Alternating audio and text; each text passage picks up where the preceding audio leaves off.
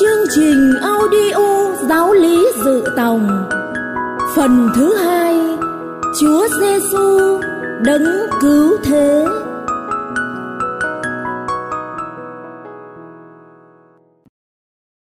Bài 11 Chúa Giêsu rao giảng nước Thiên Chúa.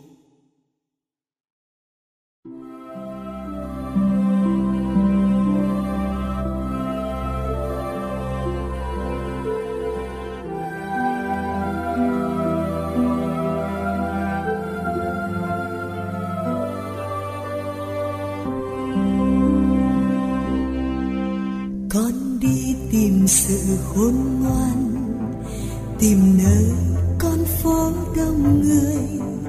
Bao nhiêu bộn bề lo toan, hồn con trống vắng mà thôi.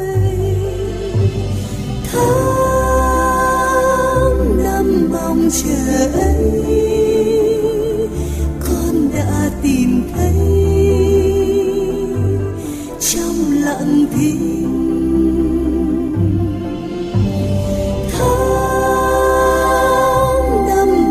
lặng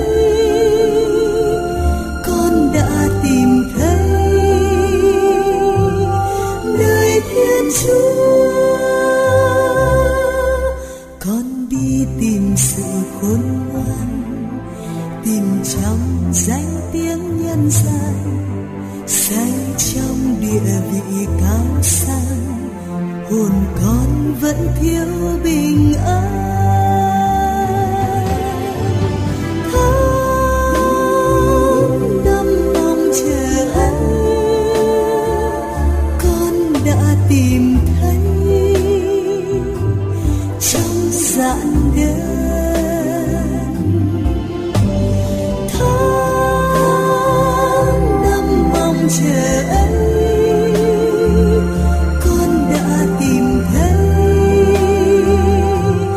nơi thiên chúa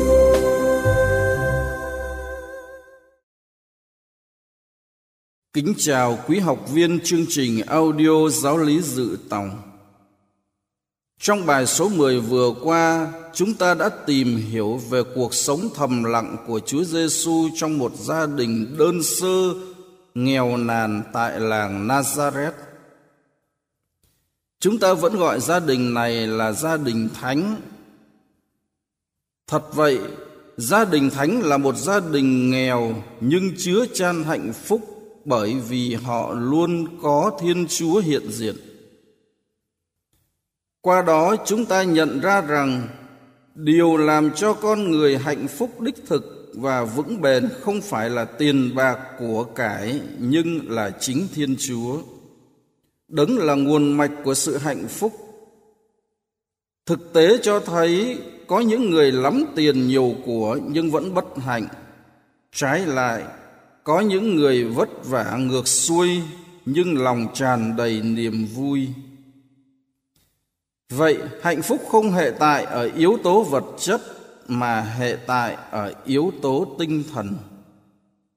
Những ai biết yêu thương nhau, tôn trọng nhau, tha thứ cho nhau, quảng đại với nhau thì lúc đó hạnh phúc bắt đầu nở hoa trong tâm hồn người ấy. Giai đoạn âm thầm của Chúa Giêsu kéo dài khoảng 30 năm nhằm mục đích chuẩn bị cho một giai đoạn mới, giai đoạn thi hành sứ mạng rao giảng tin mừng mà hôm nay chúng ta bắt đầu tìm hiểu. Trong giai đoạn này, chúng ta được nghe những lời Chúa nói và chiêm ngắm những việc Chúa làm vì yêu thương con người.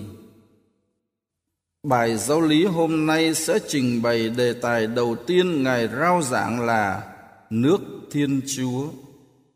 Giờ đây kính mời quý vị cùng bước vào bài giáo lý.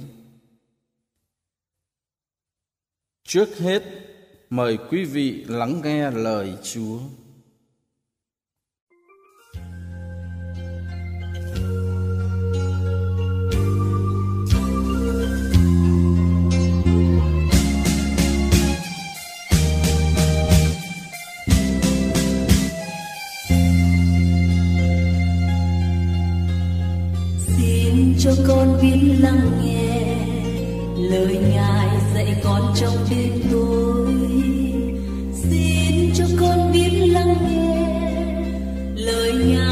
Ngài dạy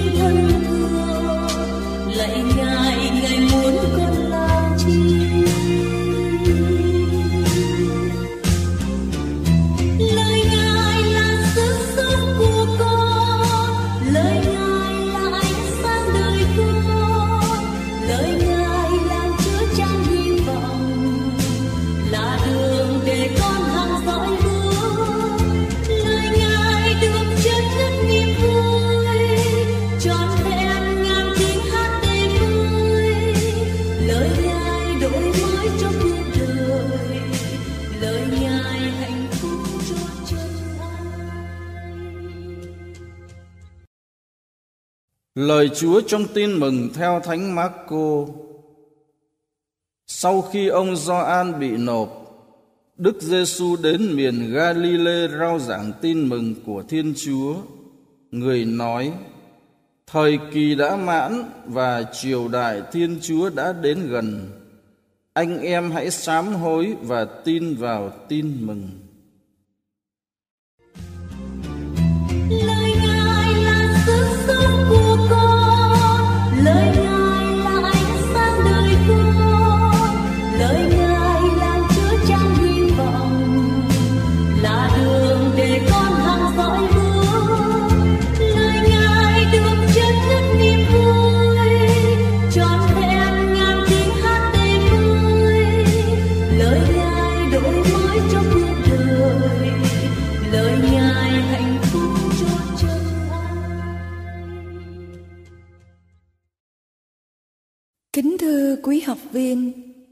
Bài giáo lý này chúng ta sẽ tìm hiểu các điểm chính sau. Thứ nhất, Gioan tẩy giả dọn đường cho Chúa. Thứ hai, những nơi Chúa Giêsu đi rao giảng. Thứ ba, nước Thiên Chúa là gì? Thứ tư, nước Thiên Chúa đã đến chưa? Và cuối cùng, chúng ta phải làm gì để đón nhận nước Thiên Chúa? Kính mời quý vị bước vào điểm thứ nhất. Do An tẩy giả dọn đường cho Chúa. Sau thời gian dài sống âm thầm tại Nazareth, Chúa Giêsu đã rời gia đình, đi rao giảng tin mừng và thực hiện ơn cứu độ. Người đã khởi đầu quãng đời công khai này bằng việc người chịu phép rửa của ông Gioan tại sông Giođan. Ở đây, quý vị thấy xuất hiện một nhân vật tên là Gioan. Người đã làm phép rửa cho Chúa Giêsu. Vậy ông Gioan này là ai? Sứ mạng của ông là gì?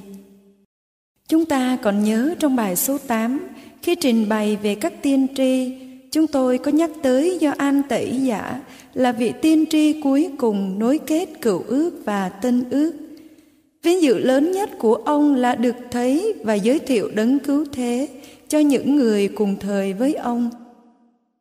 Thật vậy, cả bốn sách tinh mừng đều nói về ông. Vậy tên Gioan nghĩa là gì? Thưa theo tiếng Do Thái, Gioan nghĩa là Thiên Chúa tỏ lòng ưu ái. Thật vậy, nơi Gioan, Thiên Chúa đã thể hiện rất rõ lòng ưu ái của Ngài. Ông được sinh ra như một món quà đặc biệt được Thiên Chúa ban cho gia đình ông Zakaria và bà Elizabeth, trong khi cả hai người đều hiếm muộn và già nua. Chính Thiên Thần đã báo tin cho Zakaria rằng Này Zakaria đừng sợ, vì Thiên Chúa đã nhậm lời ông cầu xin. Vợ ông sẽ sinh cho ông một đứa con trai và ông sẽ phải đặt tên cho con là Gioan. Như thế, Gioan Tẩy Giả là người được Thiên Chúa tuyển chọn ngay từ trong bụng mẹ để trở thành tiên tri loan báo tình thương cứu độ của Thiên Chúa. Do An có sứ mạng gì? Thưa, sứ mạng của Do An là dọn đường cho Chúa Giêsu. Như chúng ta vẫn thường thấy, mỗi khi có một vị khách quý hay quan chức sắp đến thăm nơi nào thì ở đó phải chuẩn bị kỹ càng để đón tiếp, chẳng hạn còi báo, đoàn xe dẹp đường, có những nơi phải lên kế hoạch sửa chữa lại đường phố cho đàng hoàng. Sứ mạng của Gioan cũng tương tự như vậy. Ông đã kêu gọi mọi người ăn năn sám hối và chịu phép rửa để chuẩn bị con đường tâm hồn cho Chúa ngự đến. Chính Gioan đã làm phép rửa cho đấng cứu thế trong nước sông Giođan. Hơn nữa, Gioan còn giới thiệu Chúa Giêsu cho các môn đệ của mình và để các môn đệ đi theo Chúa Giêsu. Thật vậy, Gioan đã kết thúc sứ mạng của mình rất tuyệt vời. Ông đã giới thiệu Chúa Giêsu cho mọi người và không buồn nản khi các đồ đệ bỏ ông để đi theo Ngài. Khi dân chúng bỏ ông để kéo nhau đi nghe Chúa giảng, ông mãn nguyện nói: Người cần phải lớn lên, còn tôi thì phải nhỏ lại. Còn một số người vẫn quyến luyến, tưởng ông là đấng cứu thế, ông đã thành thật thanh minh. Tôi không phải là đấng cứu thế, đấng đến sau tôi, có trước tôi và tôi không đáng cởi quai dép cho người. Nghĩa là không đáng làm đầy tớ của người. Ông chấp nhận rút lui vào bóng tối để nhường chỗ cho Chúa Giêsu. Ông nói, người phải nổi bật lên, còn thầy phải lu mờ đi. Cuối cùng ông đã bị vua Herode chém đầu khi ông đứng ra bênh vực chân lý. Kính thưa quý học viên, chúng ta đã kết thúc điểm thứ nhất nói về sứ mạng của Gioan Tẩy Giả. Bây giờ mời quý vị bước vào điểm thứ hai nói về những nơi Chúa Giêsu đi rao giảng. Như chúng ta đã biết, Chúa Giêsu khởi đầu cuộc rao giảng của mình bằng việc lãnh nhận phép rửa của Gioan tại sông Giođan. Sau khi nhận lãnh phép rửa, Ngài đã vào hoang địa hay còn gọi là sa mạc để ăn chay và cầu nguyện 40 đêm ngày. Sau đó Ngài rời bỏ sa mạc, bắt đầu cuộc đời rao giảng tin mừng. Chúa Giêsu đã đi khắp miền Galilee và khắp xứ Judea. Đặc biệt tại đền thờ Jerusalem, Ngài đã công bố nhiều chân lý quan trọng về chính mình. Ví dụ, Ngài đánh đuổi những người buôn bán ra khỏi đền thờ. Ngài nói, nhà cha ta sẽ được gọi là nhà cầu nguyện dành cho mọi dân tộc, thế mà các ngươi đã biến thành xào huyệt của bọn cướp. Đến đây chúng tôi xin mở ngoặt chút xíu nói về đất nước Do Thái thời Chúa Giêsu để giúp quý vị hiểu thêm về hành trình rao giảng của Ngài.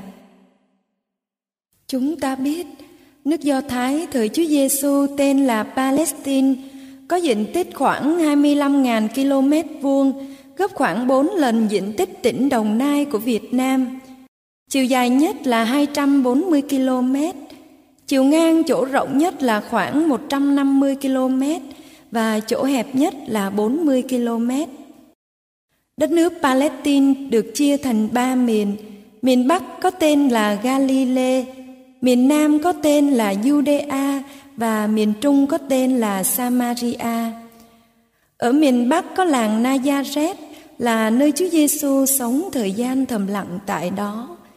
Miền Nam có thành phố Jerusalem là thủ đô và có đền thờ Jerusalem vĩ đại. Như vậy, trong khoảng ba năm, Chúa Giêsu đã đi toàn bộ lãnh thổ của Palestine rao giảng về nước Thiên Chúa. Chúng ta đã kết thúc điểm thứ hai nói về những nơi Chúa Giêsu đã rao giảng về nước Thiên Chúa. Bây giờ mời quý vị bước vào điểm thứ ba nói về nước Thiên Chúa là gì. Như chúng ta đã biết, trọng tâm lời rao giảng của Chúa Giêsu là nước Thiên Chúa hay còn gọi là nước trời. Vậy nước Thiên Chúa là gì? Có phải đó là một vùng lãnh thổ, một địa dư nào đó có tên là nước Thiên Chúa như tên gọi nước Việt Nam của chúng ta không? Thưa hoàn toàn không phải như vậy. Nước Thiên Chúa là gì thì Chúa Giêsu không định nghĩa rõ ràng mà chỉ dùng những hình ảnh để diễn tả. Chúa Giêsu đã dùng các hình ảnh như nước Thiên Chúa giống như cánh đồng lúa mọc lẫn cỏ lùng. Cả hai cùng lớn lên cho tới mùa gặt.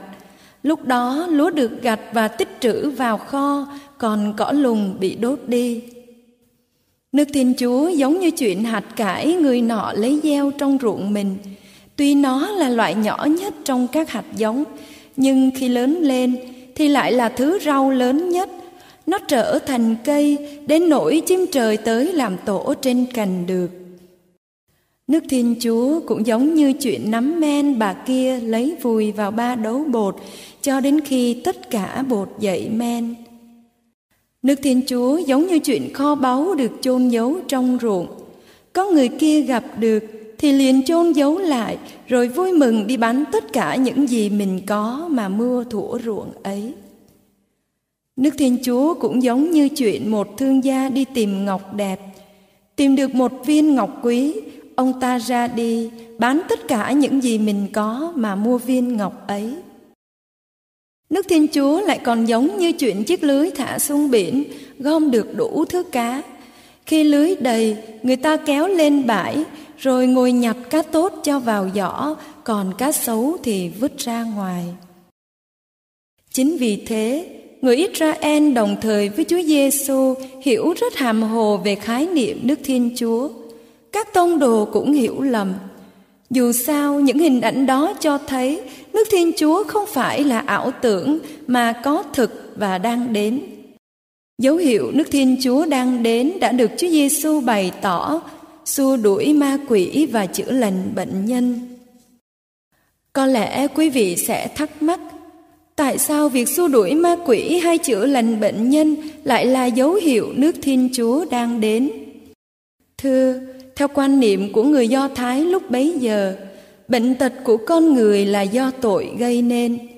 Vì thế khi chữa lành bệnh tật, Chúa Giêsu cho thấy Ngài chính là đấng đến trần gian để giải thoát con người khỏi quyền lực ma quỷ và tội lỗi.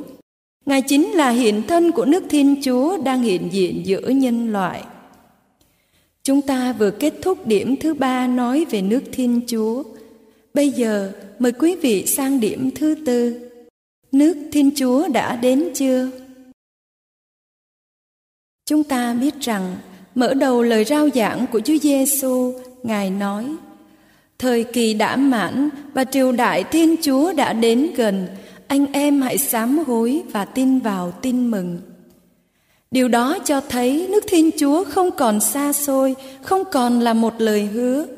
Nước Thiên Chúa thực sự đã hình thành trong trần gian qua sự hiện diện của Chúa Giêsu. Chính Ngài thiết lập nước Thiên Chúa ở trần gian và nước này đã thành hiện thực. Những ai tin, sám hối và đón nhận người là đã vào nước Thiên Chúa rồi. Đến đây, một vấn đề được đặt ra là chúng ta phải làm gì để đón nhận nước Thiên Chúa? Để trả lời cho câu hỏi này, mời quý vị bước vào điểm thứ năm. Phải làm gì để đón nhận nước Thiên Chúa? Chính Chúa Giêsu đã trả lời cho chúng ta câu hỏi phải làm gì để đón nhận nước Thiên Chúa khi Ngài nói: "Anh em hãy sám hối và tin vào tin mừng." Sám hối là hối hận về các điều sai trái đã làm và quyết không tái phạm nữa. Ở đây, sám hối là bỏ cách sống trước đó không phù hợp với giáo lý đạo Chúa. Tin vào tin mừng là tin vào những điều Chúa Giêsu dạy được ghi lại trong Thánh Kinh, là tin vào chính Đức Giêsu, vì Chúa Giêsu chính là tin mừng lớn nhất, như Thiên Thần đã báo cho các mục đồng đêm Giáng sinh. Tin không phải chỉ là lý trí chấp nhận mà còn phải sống điều mình tin, nghĩa là đức tin của mình phải được thể hiện trong đời sống hàng ngày, nếu không thì đức tin đó vô nghĩa Thánh gia cô bê gọi đó là đức tin chết. Kính thưa quý học viên, quý vị vừa nghe trình bày bài giáo lý số 11, Chúa Giêsu rao giảng nước Thiên Chúa. Trước khi kết thúc bài giáo lý này, chúng ta cùng tóm tắt những điểm chính như sau. Thứ nhất, do anh tẩy giả là ai? Thưa, ông là vị tiên tri cuối cùng của cựu ước, được Thiên Chúa chọn để dọn đường cho đấng cứu thế. Thứ hai, khi bắt đầu rao giảng, Chúa Giêsu loan báo điều gì? Thương, Ngài loan báo về nước Thiên Chúa. Thứ ba, Chúa Giêsu đã giảng về nước Thiên Chúa như thế nào? Thưa, Ngài đã dùng nhiều dụ ngôn để diễn tả nước Thiên Chúa như dụ ngôn kho báu, mẻ lưới, hạt cải, men trong bột. Và điểm sau cùng, phải làm gì để đón nhận nước Thiên Chúa? Thưa, phải ăn năn sám hối và tin vào tin mừng. Bài giáo lý của chúng ta tới đây kết thúc. Kính mời quý vị lắng động tâm hồn trong giây phút cầu nguyện.